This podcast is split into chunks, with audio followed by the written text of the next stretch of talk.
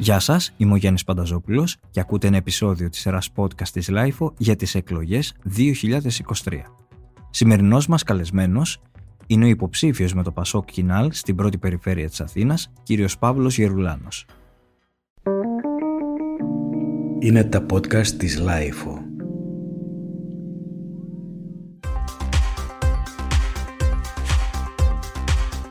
Τοποθετήθηκε στην κυβέρνηση Παπανδρέου το 2009 στη θέση του Υπουργού Πολιτισμού και Τουρισμού, θέση που διατήρησε και στη μετέπειτα κυβέρνηση Παπαδήμου.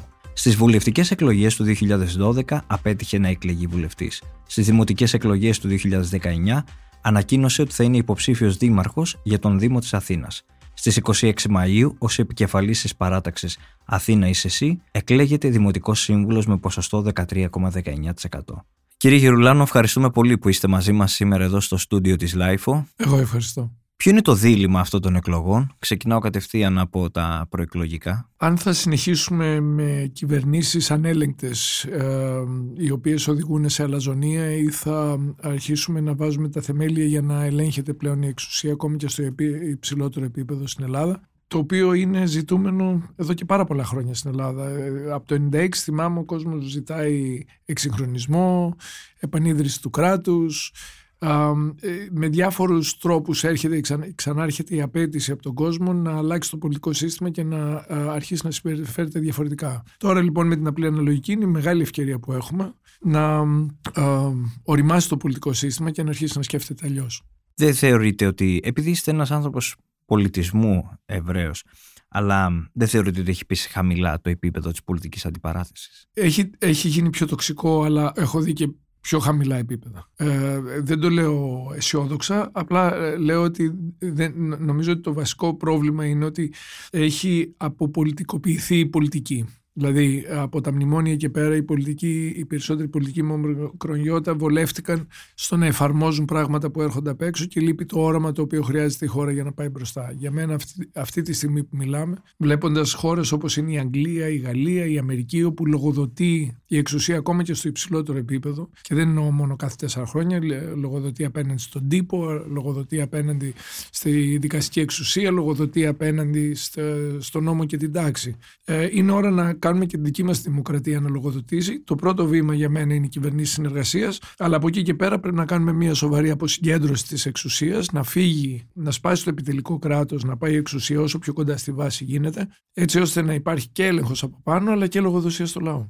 Θα έρθω στην απλή αναλογική, απλά πριν από αυτό να σας ρωτήσω, αισθάνομαι ότι σε αυτές τις εκλογές το Πασόκ φαίνεται λίγο λαχανιασμένο. Δεν ξέρω αν συμφωνείτε. Ε, είναι λογικό. Ένα κόμμα το οποίο μόλις ε, άλλαξε αρχηγό δεν ε, προλαβαίνει να βρει τα βήματά του εξ ολοκλήρου μέχρι τις εκλογές. Πρέπει να βγάλει πρόγραμμα, πρέπει να ε, κοιτάξει υποψηφιότητες, πρέπει να βρει νέα άτομα. Ε, είναι μια δύσκολη διαδικασία και νομίζω ότι αυτό δικαιολογεί και αν θέλετε κάποιες αριθμίες που μπορεί να βλέπουμε, οι οποίες όμως δεν πιστεύω ότι είναι δομικές. Πιστεύω ότι είναι κάτι το οποίο θα οριμάσει και θα προχωρήσει κανονικά από εδώ και πέρα υπάρχει πιθανότητα να ξαναγίνει το Πασόκ αυτό που ξέραμε. Και το λέω γιατί ένα κομμάτι έχει περάσει λίγο στη σφαίρα της ανεκδοτολογίας δηλαδή το παλιό Πασόκ το Ορθόδοξο με διάφορα άλλα πράγματα. Το Πασόκ ξανά να έχει γίνει ένα vintage αστείο. Ναι, κοιτάξτε, τα κόμματα περνάνε διάφορες φάσεις και ε, ε, πολλά πεθαίνουν, αλλά ανακάμπτουν και ε, οδηγούν μπροστά τη χώρα. Τώρα, αν οι ψηφοφόροι του Πασόκ είχαν βρει κάπου να, να, να πάνε, θα σας έλεγα ότι ίσως έχει έρθει το, το πέρασμα του χρόνου για το Πασόκ. Αλλά δεν είναι έτσι τα πράγματα. Η παράταξη μένει ακόμα ορφανή. Τι εννοώ; Αν δείτε από το 2009 που το Πασόκ ήταν τελευταία φορά κρατεό μέχρι σήμερα φύγαν από την κάλπη 2 εκατομμύρια ψηφοφόροι. Η μεγάλη πλειοψηφία αυτών ψήφισε Πασόκ στις εκλογές του 9. Ε, άρα για κάθε Πασόκο που πάει στην κάλπη υπάρχουν δύο και παραπάνω Πασόκοι που δεν πάνε καν όχι που είναι στο ΣΥΡΙΖΑ ή στη Νέα Δημοκρατία που συνήθως μας τραβάνε την προσοχή επειδή βλέπουμε δικά μας στελέχη κάπου αλλού. Είναι άνθρωποι οι οποίοι δεν βλέπουν στο πολιτικό σκηνικό αυτό το οποίο τους έδινε το Πασόκ. Λοιπόν, αν εμείς καταφέρουμε ε, να, να, να τους δώσουμε αυτή την επιλογή, τότε πιστεύω ότι αυτός είναι προοδευτικός κόσμος που θα έρθει πίσω στο Πασόκ και θα δημιουργήσει και τη δυναμική ώστε να έρθει και το ποσοστό το οποίο συνήθως πάει και παντρεύεται με την εξουσία. Υπάρχει μια κριτική ότι Ο Νίκος Ανδρουλάκης έχει συμπληρώσει ένα χρόνο ήδη στην εξουσία, αλλά δεν έχει ανταποκριθεί σε αυτό που περίμεναν αρχικά πάρα πολύ. Για παράδειγμα, γράφεται και στον τύπο ε, χαρακτηρισμούς όπως άχρωμος, άγευστος, άοσμος. Τι απαντάτε; Ε, ε, καταρχήν δεν πιστεύω σε προσωπικούς ε, χαρακτηρισμούς. Πιστεύω ότι η εκλογή του Νίκου Ανδρουλάκη έδειξε μια διάθεση των ε, ψηφοφόρων του Πασόκ να μείνουν ενωμένοι. Και αυτό έχει επιτευχθεί σε πολύ μεγάλο βαθμό. Και κοιτάμε μπροστά σε μια εκλογική αναμέτρηση που θα είμαστε το μόνο κόμμα που θα αυξήσει τα ποσοστά του. Άρα θεωρώ ότι πριν αρχίσουμε να κρίνουμε ε, τα πράγματα, θα αφήσουμε να εκφραστεί ο ελληνικός λαός και μετά ε, θα κάνουμε έναν απολογισμό πώ πήγαμε και τι πρέπει να κάνουμε για να προχωρήσουμε. Δεν θα είναι αποτυχία αν δεν πάρει ένα διψήφιο ποσοστό τώρα το Πασόκ. Ο ίδιος ο Νίκος Ανδουλάκη έχει πει ότι ένα ποσοστό ε, σημαντικό είναι να φτάσει στο 12%. Αυτό είναι μια αύξηση 50% της εκλογικής δύναμης. Δεν είναι αστείο. Ε, οπότε είναι ήδη ένας ε, σημαντικός στόχος. Αν τον πετύχουμε, πιστεύω ότι θα ανοίξει τον δρόμο για να πάμε αρκετά πιο ψηλά. Μένω σε αυτό, το ξέρω ότι είναι υποθετικό το σενάριο. Σε περίπτωση όμως που δεν επιτευχθεί, πιστεύετε θα αφισβητηθεί από το κόμμα; Όχι, δεν νομίζω. Νομίζω ότι, όπως είπα και πριν, είναι σύντομο χρονικό διάστημα. Ε, πιστεύω ότι αυτό το οποίο θα κρίνει ε, περισσότερο ε, τον, ε, τον πρόεδρο του Πασόκ δεν είναι τόσο πολύ το ποσοστό του στο το ποσοστό το οποίο θα πάρουμε. Βεβαίως και αυτό θα το κοιτάξει ο κόσμος και θα, θα βγάλει συμπεράσματα, αλλά πιο σημαντικό είναι πώς θα χειριστούμε την επόμενη μέρα. Πώς θα διασφαλίσουμε δηλαδή ότι ο κόσμος γνωρίζει τι πιστεύουμε, γνωρίζει γιατί παλεύουμε, γνωρίζει γιατί συνεργαζόμαστε με κάποιον ή δεν συνεργαζόμαστε με κάποιον. Όσο πιο καθαρός είναι ο λόγος μας εκεί, τόσο πιο πολύ πιστεύω ότι θα εδραιώσουμε το ποστό μας και θα το αυξήσουμε. Είπατε ότι είστε υπέρ της απλής αναλογικής. Ακούω την πρόταση που έχει γίνει ε, μεγάλη συζήτηση του Νίκο Ανδρουλάκη ότι ούτε Τσίπρας ούτε Μητσοτάκης. Πώς είναι δυνατόν ένα τρίτο ή τέταρτο κόμμα να θέτει την ατζέντα με την έννοια ποιος θα είναι ο επόμενος πρωθυπουργός και όχι ο πρωθυπουργός του πρώτου κόμματος; Να πάω ένα βήμα πίσω καταρχήν, να μιλήσω λίγο για την απλή αναλογική, διότι νομίζω ότι μπερδεύουμε κάτι. Ε, είμαστε έτοιμοι να ψηφίσουμε σε δύο εβδομάδες με απλή αναλογική και δεν νομίζω ότι όλοι έχουμε καταλάβει ακριβώς τι, τι σημαίνει αυτό. Η απλή αναλογική δεν έχει σχέση με την ενισχυμένη. Δεν υπάρχουν νικητές και ηττημένοι. Νικητής είναι όποιος πάρει 46%. Όποιος δεν πάρει 46% είναι ηττημένος. Άρα από εκεί και πέρα καλείται το πολιτικό σύστημα να βρει μια λύση για τη διακυβέρνηση χώρας. Η απλή αναλογική, που είναι η ύψιστη μορφή δημοκρατίας εκπροσώπων, είναι ένα πολίτευμα το οποίο ζητάει από τον πολιτικό μας κόσμο να οριμάσει. Ακούω πολύ συχνά τον κύριο Μητσοτάκη να υπεκφεύγει και να λέει ότι δεν είμαστε ακόμα έτοιμοι για απλή αναλογική. Εσείς δεν είστε έτοιμοι. Η πολιτική με ομικρονιώτα δεν είναι έτοιμη. Ε, δεν είναι ο λαός που δεν είναι έτοιμος. Η απλή αναλογική δεν είναι ένα έπαθλο που δίνεται σε έναν λαό που ορίμασε, είναι ένα εργαλείο του λαού για να οριμάσει το πολιτικό του σύστημα. Λοιπόν, αυτή τη στιγμή έχουμε ένα καινούριο εκλογικό σύστημα και πρέπει να ανταποκριθούμε ως πολιτικό σύστημα σε αυτό. Τι έχουμε όμως από τη μία μεριά; Έχουμε τον κύριο Μητσοτάκη που λέει: Εγώ θα σας πηγαίνω σε εκλογές μέχρι να κερδίσω. Ε, το οποίο προφανώς δείχνει ότι δεν πιστεύει στην απλή αναλογική. Αλλά έχουμε και έναν κύριο Τσίπρα, ο οποίος λέει ότι εγώ δεν θα κάνω κυβέρνηση τιμένων. Με αυτό αντιβαίνει στη λογική της απλής αναλογικής. Στην απλή αναλογική δεν υπάρχει ένας νικητής που τα παίρνει όλα και οι υπόλοιποι είναι πατερίτσε γύρω-γύρω που τον υποστηρίζουν. Ο πρωθυπουργός που θα προκύψει από την απλή αναλογική πρέπει πρώτον να την πιστεύει, δεύτερον να έχει την ικανότητα να συνθέτει διαφορετικές απόψεις, να χαίρει της εμπιστοσύνης και του ελληνικού λαού αλλά και των κομμάτων τα οποία ε, συνεργάζονται και να είναι έτοιμος να υποβάλει την εξουσία του σε έλεγχο. Αυτά είναι χαρακτηριστικά τα οποία ούτε ο κ. Μητσοτάκης ούτε ο κ. Τσίπρας έχει δείξει, έχουν δείξει στο παρελθόν. Τώρα κατά πόσον θα πείσουν στις διαπραγματεύσεις ότι αυτοί είναι οι άνθρωποι που μπορεί να κάνουν αυτό, θα φανεί. Αλλά σε κάθε περίπτωση, μην ξεχνάμε ότι ειδικά ο κ. Μητσοτάκης επιβαρύνεται με το γεγονός ότι έβαλε μια βόμβα στα θεμέλια του πολιτικού συστήματος με τις υποκλοπές. Γιατί τώρα δεν θα ξέρουμε αν κάποιος που θα βγει από το γραφείο του και θα μας πει ότι αποφάσισε να συνεργαστώ με τον κύριο Μητσοτάκη θα το κάνει επειδή βρέθηκαν σε πολιτική σύγκληση ή αν είναι προϊόν κάποιου εκβιασμού από κάτι που ξέρει ο κ. Μητσοτάκης στο κινητό του, του οποιοδήποτε αντιπάλου του. Και δεν μιλάω μόνο για τον κύριο ε, Ανδρουλάκη, μιλάω για τον κύριο Βελόπουλο, για οποιονδήποτε τέλος πάντων συνεργαστεί με τη Νέα Δημοκρατία. Από την άλλη, δεν είναι και πιο ειλικρινές να πει ο Νίκος Ανδρουλάκης ποιο πρόσωπο έχει στο μυαλό του για να προτείνει. Γιατί εγώ, όπω το βλέπω, θεωρώ ότι ο ψηφοφόρος πρέπει να το γνωρίζει. Δεν μπορεί να, να, μετά να του προκύψει ένας πρωθυπουργός όπως συνέβη για παράδειγμα στις προηγούμενες εκλογές, που κανένας δεν έλεγε ότι ο ΣΥΡΙΖΑ θα συνάψει συμμαχία με τους ανεξάρτητους Έλληνες. Κοιτάξτε, η, το πρόσωπο θα είναι ένα πρόσωπο το οποίο θα μπορέσει να ανταποκριθεί στην πολιτική συμφωνία που θα κάνουν οι, οι όποιοι αρχηγοί συμμετέχουν. Γιατί το λέω αυτό. Καμιά φορά βλέπουμε ότι επιλέγουμε μια πολιτική κατεύθυνση, αλλά ο άνθρωπος ο οποίος καλείται να την υπηρετήσει δεν την πιστεύει. Αν δεν πιστεύει στην πολιτική κατεύθυνση που έχουν συμφωνήσει τα κόμματα, δεν μπορείς να το κάνεις πράξη. Δηλαδή, παίρνω δύο υπουργούς εσωτερικών. Όπως είπα πριν, θεωρώ ότι η αποσυγκέντρωση της εξουσίας είναι και ο σεβασμός των θεσμών είναι κάτι το οποίο είναι απέτηση των καιρών, η ενδυνάμωση των θεσμών. Οι προηγούμενοι δύο, ε, αν θέλετε, από τα δύο κόμματα, Υπουργοί Εσωτερικών και ο κύριος ε, Βορύδης και ο κύριος Κουρλέτης πορεύτηκαν με διαφορετικές προτεραιότητες ό,τι αφορούσε τη διοίκηση της χώρας. Πώς θα πούμε αύριο ότι αυτός ο άνθρωπος ο οποίος δεν έχει υπηρετήσει αυτό το σκοπό τώρα θα αρχίσει να τον υπηρετεί. Άρα γι' αυτό λέω ότι ας αφήσουμε τον κόσμο να ψηφίσει πρώτον ας αποφασίσουμε πάνω σε τι θα υπάρξει κάποια πολιτική σύγκληση αν υπάρξει και εφόσον υπάρξει μετά θα συζητήσουμε τα πρόσωπα για το ε, ε, που μπορούν να υπηρετήσουν αυτή την προσπάθεια. Σενάριο ακυβερνησίας βλέπετε ανάμεσα πιθανότητα σε δύο εκλογές. Όχι, όχι. Δεν βλέπω σενάριο κυβερνησία, διότι, διότι η χώρα θα κυβερνηθεί. Άλλο με ανησυχεί πιο πολύ. Ξέρετε, έχουμε αρχίσει να συζητάμε με όρους ε, ισχύως της επόμενης κυβέρνησης. Ο κύριος Μητσοτάκη την ισχύ την ε, ταυτίζει με την, με την αυτοδυναμία. Δεν πιστεύω ότι αυτή είναι μια ισχυρή κυβέρνηση. Μια κυβέρνηση των 152 βουλευτών, η οποία δεν έχει μια μεταρρυθμιστική ατζέντα, δεν είναι, δεν είναι ισχυρή και το μόνο που θα κάνει είναι να ασχολείται με το να απορροφήσει κονδύλια από την Ευρωπαϊκή Ένωση. Δεν πρόκειται να ασχοληθεί καθόλου με την παιδεία, με την υγεία, με τη διοικητική μεταρρύθμιση. Δεν πρόκειται να ασχοληθεί καθόλου με τις μικρομεσαίες επιχειρήσεις ή τα αγροτικά. Διότι αυτά είναι προβλήματα τα οποία αργά ή γρήγορα πέφτει σε κάποια ξέρα. Δυνατή κυβέρνηση είναι μια κυβέρνηση η οποία έχει ε, από πριν αποφασίσει ότι θα κάνει αυτές τις μεταρρυθμίσεις και απαιτείται πλέον από τους βουλευτές να δουν με πιο καλύτερο τρόπο μπορεί αυτό να γίνει. Ποια είναι η γνώμη σας για τον Κυριάκο Μητσοτάκη και τον Αλέξη Τσίπρα, αν συναντιόσασταν δηλαδή τι θα τους λέγατε. Δεν είναι προσωπικά, δεν προσωποποιώ ποτέ πολιτικές διαφορές ε, και είναι κάτι το οποίο το πρεσβεύω απόλυτα, όπως επίσης δεν μου αρέσει να πολιτικοποιώ προσωπικές διαφορές, το οποίο επίσης κάνουμε καμιά φορά. Ο κ. Μητσοτάκης ε, είναι ένας άνθρωπος ο οποίος πιστεύω ότι ενώ είχε την, ε, το εύρος της γνώσης που χρειάζεται ένας πρωθυπουργός από άποψη, ε, αν θέλετε, έχει, έχει δει και πέντε πράγματα στον κόσμο, έρχεται στην Ελλάδα και συμπεριφέρεται, λες και είμαστε ακόμα η Ελλάδα του 50 ή του 70 που βάζουμε τα ακουστικά και ακούμε τον αντίπαλό μας να μιλάει στο τηλέφωνό του. Έχει μια αντίφαση πάρα πολύ βαθιά η οποία πιστεύω ότι πηγάζει από ένα συνδυασμό αλαζονίας και, και ε, ε, ανασφάλειας, την οποία την έχω δει μόνο στο πρόσωπο του Νίξον ως πολιτικού.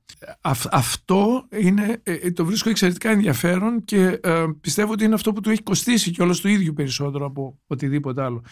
Ο κύριος Τσίπρας δεν έχει αυτό το εύρος, ε, αλλά θα περίμενα να είναι πιο συνδεδεμένος με την ελληνική κοινωνία από αυτό, από αυτό που είναι σήμερα. Δηλαδή βλέπω έναν άνθρωπο ο, ο, ο οποίος από νέος περικυκλώθηκε από κομματικούς παράγοντες και ό,τι βλέπει το βλέπει μέσα από αυτό το πρίσμα. Ακόμα και μια διαφορετική πόλη ή μια, ένα, ένα πρίσμα της οικονομίας, μια οικονομική δραστηριότητα. Έτσι λοιπόν έχει, αν θέλετε, χτίσει κάποια φίλτρα τα οποία τον δυσκολεύουν να καταλάβει τι είναι όλο αυτό το οποίο μπορούσε να γίνει η Ελλάδα αν αξιοποιούσε τον, ε, τον απίστευτο πλούτο που έχει. Ε, είναι δύο, δύο κολλήματα που έχουν οι δύο αρχηγοί αυτοί οι οποίοι αν δεν τα ξεπεράσουν δεν θα μπορέσουν να δώσουν στην Ελλάδα αυτό το οποίο χρειάζεται σήμερα. Αν όμως θεθεί το δίλημα την επόμενη μέρα, εσείς προσωπικά τι θα προτιμούσατε, μια κυβέρνηση ε, ΣΥΡΙΖΑ Πασόκ ή μια κυβέρνηση Νέας Δημοκρατίας Πασόκ που έχει γίνει και στο παρελθόν; Για μένα εξαρτάται απόλυτα από την προτεραιοποίηση των θεμάτων. Αυτή τη στιγμή αυτό το οποίο λέω η διοικητική μεταρρύθμιση που χρειάζεται η χώρα είναι κάτι το οποίο ξεπερνάει ιδεολογίες υπό την έννοια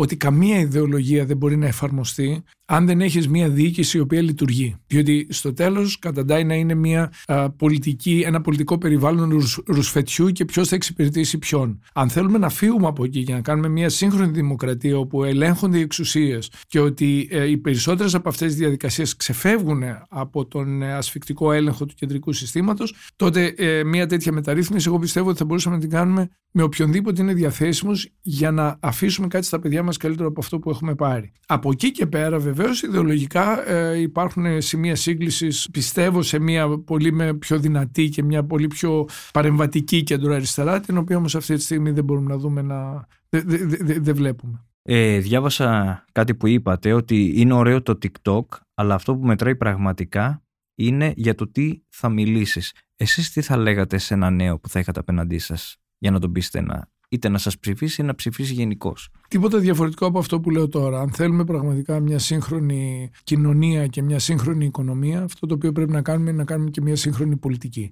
Μια πολιτική η οποία είναι απαλλαγμένη από όλες τις παθογένειες του παρελθόντος και κοιτάζει με αισιοδοξία το μέλλον της χώρας. Αλλά για να το πεις αυτό, πρέπει να έχεις δουλέψει από πίσω. Πρέπει δηλαδή, αν κάποιος ενδιαφερθεί για αυτό που λες, να υπάρχει από πίσω για το υποστηρικτικό υλικό, να εξηγήσεις γιατί το λέω αυτό. Και, και, και, παλιά υπήρχαν συνθήματα. Αλλά πίσω από, το, πίσω από το τρίπτυχο του Πασόκ, ε, Εθνική Ανεξαρτησία, Λαϊκή Κυριαρχία, Κοινωνική Απελευθέρωση, υπήρχε ένα ολόκληρο μανιφέστο το οποίο εξηγούσε τι σήμαινε κάθε μία από αυτές τις ε, ατάκες και το βάζω σε, εισαγωγικά, βάζω σε εισαγωγικά τις λέξεις. Σήμερα απλώς τις λέμε και δεν έχουμε κάνει τη δουλειά από πίσω που χρειάζεται. Πείτε μου μια παθογένεια που σας ενοχλεί εσάς. Το κυριότερο είναι ότι, ε, να το πω συμβολικά, για να γυρίσουμε μια ταινία κάτω στο δρόμο χρειάζεσαι τρεις υπουργούς. Όταν σε οποιαδήποτε άλλη χώρα χρειάζεται την άδεια της αστυνομίας. Ε, δείχνει με απίστευτο τρόπο πόσο κρατάς πίσω τις δημιουργικές δυνάμεις του τόπου. Είχε την ευκαιρία η κόρη μου να δουλέψει το καλοκαίρι ε, σε μια παραγωγή ταινίας. Έκανε αστείες δουλειές. Έκανε δουλειές του ποδαριού για να. Αλλά ένιωσε τόσο ωραία να συμμετέχει σε μια δημιουργική ομάδα η οποία έκανε από τη μία τη χαμένη κόρη την ταινία που είδαμε πρόσφατα και, το, και μια ταινία δεν θυμάμαι το όνομά της με τον Daniel Craig και μόνο ότι συμμετείχε σε ένα τέτοιο πράγμα της άνοιξε έναν κόσμο ολόκληρο. Ένιωθε ότι ήταν μέρος μιας ομάδας. Ένιωθε ότι δημιουργούσε. Ένιωθε ότι κάνει κάτι θετικό. Έβλεπε τη, τη συμβολή αυτής της, αυτό, αυτών των γυρισμάτων στην, ε, στην τοπική οικονομία άμεσα. Αυτή η εμπειρία, γιατί να τη στερούμε στο παιδί μας επειδή δεν μπορούμε να σοβαρευτούμε για τον τρόπο που αδειοδοτούμε ας πούμε, να γίνουν ταινίες στην Ελλάδα ή που προωθούμε την Ελλάδα για να γίνουν ταινίες. Τέτοιου είδους ε, απλές λύσεις μπορεί να έχουν τεράστιο αποτέλεσμα στο κατά πόσο ένα παιδί είναι έτοιμο να γυρίσει πίσω ή μετά τις σπουδές του θα ψάξει να βρει δουλειά στο εξωτερικό. Ήσασταν από τους υπουργούς που είχατε υποβάλει την παρέτησή σας όταν έγινε η ιστορία με την αρχαία Ολυμπία. Είδαμε φέτος ε, στο τραγικό δυστύχημα των Ντεμπών να θεωρούμε μη αυτονόητο την παρέτηση ενός υπουργού, παρόλο που σχετικά έγινε γρήγορα. Αλλά αυτό, γιατί στην Ελλάδα δεν παρετούνται οι υπουργοί; Διότι είναι μια άλλη έκφανση αυτού που έλεγα πριν. Δεν έχουμε ασφαλιστικές δικλείδες μέσα στην ιεραρχία. Δηλαδή, επειδή οι υπουργοί θέλουν να έχουν τα πάντα στα χέρια τους το τι θα γίνει με το σταθμάρχη στη Λάρισα είναι κάτι το οποίο λύνεται μέσα από μια διαδικασία η οποία δεν υπάρχει σε μια σύγχρονη δημοκρατία. Έτσι λοιπόν όταν μπει αυτός ο άνθρωπος εκεί πέρα δεν υπάρχει κανένας ο οποίος να λογοδοτήσει για το πώς μπήκε, γιατί μπήκε κτλ. με αποτέλεσμα ο άνθρωπος ο οποίος έχει κρατήσει όλη την εξουσία στα χέρια του υπουργός να είναι αυτός ο οποίος μετά καλείται να απαντήσει. Και λέει λοιπόν ο Υπουργός, Μα καλά, δεν υπάρχει κανένας άλλος στην ιεραρχία. Και η απάντηση είναι: Δεν υπάρχει κανένας άλλος στην ιεραρχία. Ξέρετε, είμαστε ενδυνάμοι, είμαστε όλοι σταθμάρχες στην Ελλάδα. Διότι ολονών η δουλειά μας υπόκειται σε, σε, συστήματα τα οποία δεν έχουν κανόνες. Όταν δουλεύεις μέσα σε ένα σύστημα χωρίς κανόνες, η πιθανότητα να συμμετέχεις σε ένα τραγικό γεγονός είναι πάρα πολύ ψηλή. Επειδή όμως οι πολιτικοί είναι που το θέλουν έτσι, οι πολιτικοί είναι αυτοί οι οποίοι λένε ότι εγώ θέλω να έχω τον τελευταίο λόγο στα πάντα, όταν έρχεται η ώρα δεν μπορείς να βρεις κανέναν υπεύθυνο και κοιτάς προς τα πάνω. Και λες, ωραία, θα παραιτηθείς επειδή σου κλέψανε την Ολυμπία. Ναι, θα παραιτηθείς. Θα παραιτηθείς γιατί ήταν δική σου ευθύνη να εισβάλλεις τις ασφαλιστικές δικλείδες για, να, για, για να μην γίνει αυτό το γεγονός. Και αποδεικνύεται ότι, ότι αν το είχες κάνει, τα πράγματα θα ήταν καλύτερα. Ε, αφότου έγινε αυτό το συμβάν στην Ολυμπία, βάλαμε ασφαλιστικές δικλείδες, δεν ξαναεκλάπει κανένα μουσείο. Υπάρχει κάτι για το οποίο έχετε μετανιώσει. Γενικά; Ε, πάντα μετανιώνεις για τα πράγματα που δεν έκανες. Ε, τα, τα πράγματα τα οποία είχες ε, στην ατζέντα σου και δεν πρόλαβες ποτέ να κάνεις. Παρ' όλα αυτά, αξίζει να το φιλοσοφήσει μετά, να δεις αν τελικά αυτά που έκανες ήταν τα, τα σημαντικά, ήταν οι πρώτες προτεραιότητες και να, και, και να αξιολογήσεις τον εαυτό σου με βάση αυτό. Εκεί οι, οι, οι τύψεις σου μειώνονται διότι ε, χαίρεσαι και αυτά που έχεις κάνει. Αλλά βέβαια πάντα υπάρχουν πράγματα που θα ήθελες να έχεις κάνει αλλιώς. Έχετε καθόλου μπει στη διαδικασία να πείτε θα τα παρατήσω την πολιτική, δεν ασχολούμαι άλλο. Δεν μου έχει συμβεί ακόμα. Ε, και νομίζω ότι αν μου συμβεί ποτέ θα τα παρατήσω. Γιατί σημαίνει ότι κάτι δεν κάνω πια εγώ καλά. Ε, δεν είναι ότι είχα πάντα χαρέσει την πολιτική, το αντίθετο. Ε, θα έλεγα ότι ε, είχαμε, είχα έχω μπει σε πολλές εκλογικές αναμετρήσεις που δεν πήγαν όσο καλά θα ήθελα. Έχω συμμετέχει σε συστήματα εξουσίας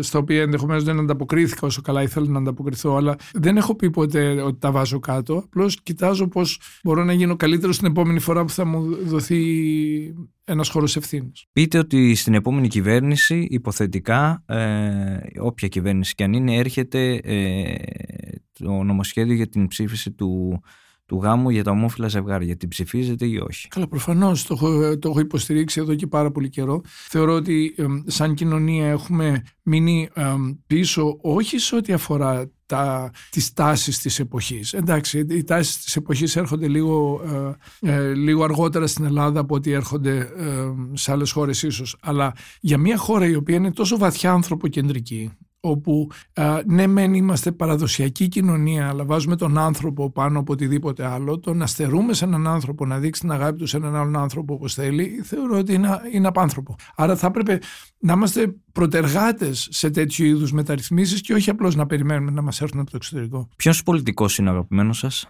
Εν ζωή. Ό,τι θέλετε, ελεύθερη απάντηση. Κοιτάξτε, ε, πρέπει να ομολογήσω ότι από τους ανθρώπους που έζησα για να δω το έργο τους ε, ίσως ο αγαπημένος μου πολιτικός είναι ο Ομπάμα. Θεωρώ ότι έκανε μια μεγάλη τομή στην Αμερική σε μια πολύ δύσκολη εποχή και το έκανε με έναν τρόπο που έδωσε ελπίδα σε, ε, πολλούς, σε, σε πολλούς συνανθρώπους του.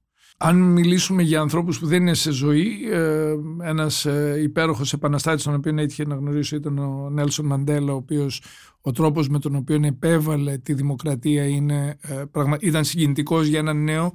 Θυμάμαι όταν ήμουν στο Πανεπιστήμιο που κάναμε πορείες και συμμετείχαμε σε δραστηριότητες για να απελευθερωθεί ο Νέλσον Μαντέλα και τελικά έγινε αυτό, επέβαλε με τον τρόπο του τη δημοκρατία στη χώρα του. Ε, παλιότερα θα έλεγα ο Βενιζέλος, διότι ε, τουλάχιστον από τα ιστορικά βήματα, που, ε, από, τα, από, τα, ιστορικά βιβλία που έχω δει, ο Βενιζέλος ήταν μια σπάνια προσωπικότητα η οποία πίστεψε στην Ελλάδα, πίστεψε ότι η Ελλάδα μπορεί να σταθεί στα πόδια της και κινητοποίησε και καταπληκτικές δυνάμεις και εντός Ελλάδος και εκτός για να υποστηριχθεί το όραμά του για τη χώρα. Ε, πιστεύω ότι ήταν από τις προσωπικότητες που έδειξε ότι η νεοσύστατη Ελλάδα μπορεί να κοιτάξει μπροστά και να βαστεί στις δυνάμεις Υπάρχει ένα αίτημα σήμερα που θα σας κατέβασε στο δρόμο; Η αλλαγή της διοίκησης της χώρας. Ε, θεωρώ, ότι, θεωρώ ότι δεν μπορούμε άλλο να πάμε έτσι. Ε, όσο περισσότερο συγκεντρώνουμε την εξουσία, τόσο περισσότερο συγκεντρώνει το πλούτος, ε, ε, ε, αντιμετωπίζουμε ανισότητες σε εισόδημα, σε πλούτος, σε πρόσβαση στην εξουσία. Γινόμαστε μια χώρα των λίγων αντί να ανοίξουμε και να απελευθερώσουμε τις τεράστιες δυνάμεις που έχει η χώρα για να μπορέσει να, να σταθεί στα πόδια της και να πάει μπροστά. Ε, όσο περισσότερο συγκεντρώνουμε την εξουσία, τόσο περισσότερο περιμένουμε από τους λίγους να δώσουν όθηση στη χώρα. Δεν θα γίνει ποτέ αυτό. Η Ελλάδα είναι μια χώρα που ή προχωράμε μαζί ή δεν προχωράμε καθόλου. Τι διαβάσατε τελευταία και σας αποτυπώθηκε πολύ έντονα; Α, τον ενδοξότερο αγώνα, ε, ένα βιβλίο για την Επανάσταση που δείχνει ε, με ωραίο τρόπο και ε, τι έγινε σωστά εκείνη την εποχή και τι πήγε λάθος γιατί με απασχολεί πάντα με όλα αυτά τα θέματα που κοιτάζω ποια είναι η πηγή του κακού, από πού προέρχεται, δηλαδή τα, τα αίτια και όχι τα συμπτώματα. Αν δεν καταλάβουμε τι στήθηκε λάθος στην αρχή, δεν θα καταλάβουμε τι υπηρετούμε τώρα. Λοιπόν, έχουμε αυτό το η υπερσυγκέντρωση της εξουσίας ξεκινάει από την εποχή του Όθωνα και αλλάζει λίγο στην πορεία. Κοιτάξτε, ας πούμε, η, η Ήπειρος στην Επανάσταση ήταν από τις πιο πλούσιες περιοχές της Ελλάδας και τώρα είναι μία από τις πιο φτωχές της Ευρώπης. Τι έχει γίνει; Συγκεντρώθηκε εξουσία στην Αθήνα, περιμένει η Ήπειρος από την Αθήνα για να πάει μπροστά. Γιατί μια περιοχή που έχει τόσο ιστορι...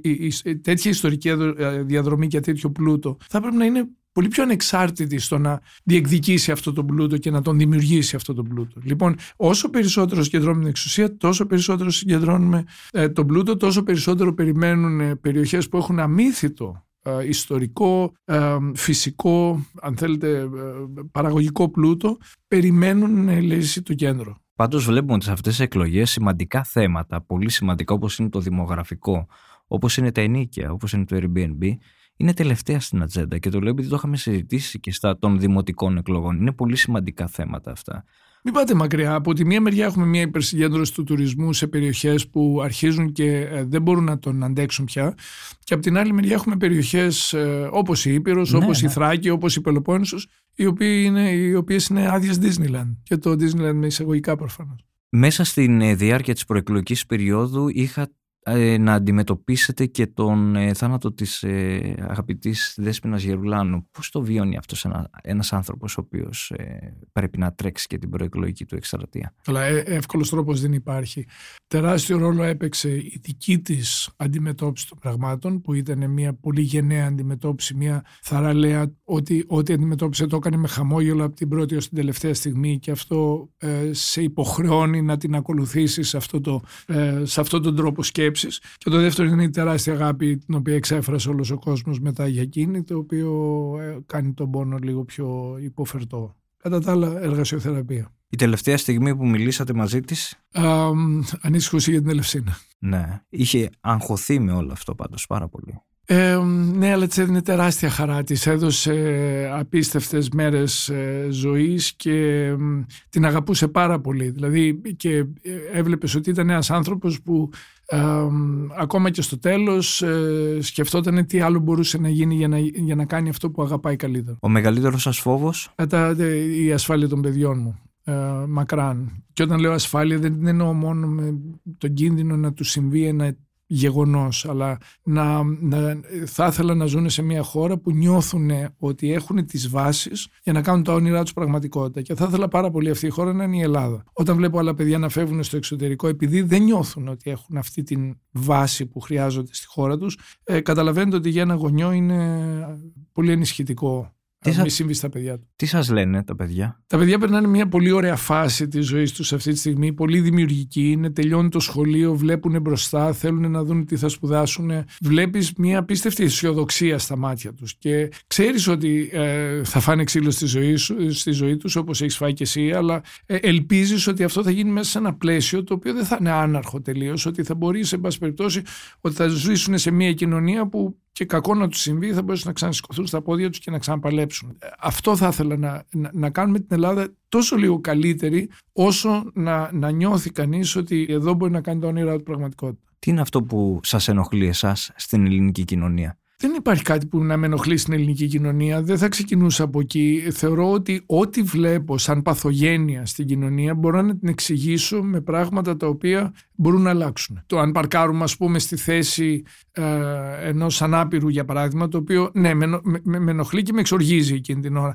Αλλά αν καταλάβεις ότι αυτό πορεύεται από μία ε, ε, ατιμορρησία η οποία όμως ξεκινάει από το κεφάλι καταλαβαίνει κανείς ότι, ότι αν δεν διορθώσεις αυτό, δεν πρόκειται να διορθωθεί ε, κάτω. Αν νιώθεις ότι είσαι σε μια κοινωνία που ε, μπορείς να περά, περάσεις ατιμόρυτος, θα παρκάρεις όπου να είναι. Ναι, αλλά γιατί έχουμε αυτή την εικόνα, Γιατί περνάνε τιμόρυτοι από πάνω. Είναι αυτό που λέγαμε πριν για το πώς πρέπει η, η αλλαγή στην εξουσία να ξεκινήσει από πάνω. Από το κεφάλι βρωμάει το ψάρι, όπως λέμε. Πείτε μου τώρα που ολοκληρώνουμε κάτι που σε όλη αυτή την προεκλογική εκστρατεία, στις γειτονιές, αυτά που κάνετε την περιοδία, εν, μία φράση, μία στιγμή που σας έχει αποτυπωθεί πολύ έντονα. Ένας άνθρωπος μου είπε: Έχω να ψηφίσω περίπου 10 χρόνια, αλλά φέτος θα πάω.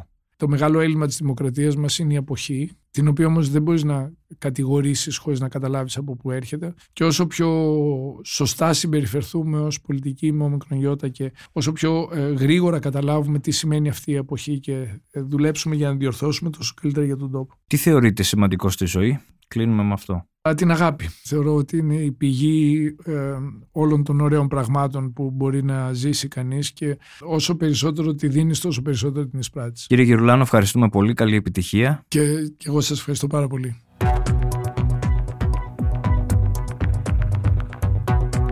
Ήταν ένα επεισόδιο της σειράς podcast της LIFO για τις εκλογές 2023 με καλεσμένο την υποψήφιο του Πασόκ Κινάλ στην πρώτη περιφέρεια της Αθήνας, κύριο Παύλο Γερουλάνο.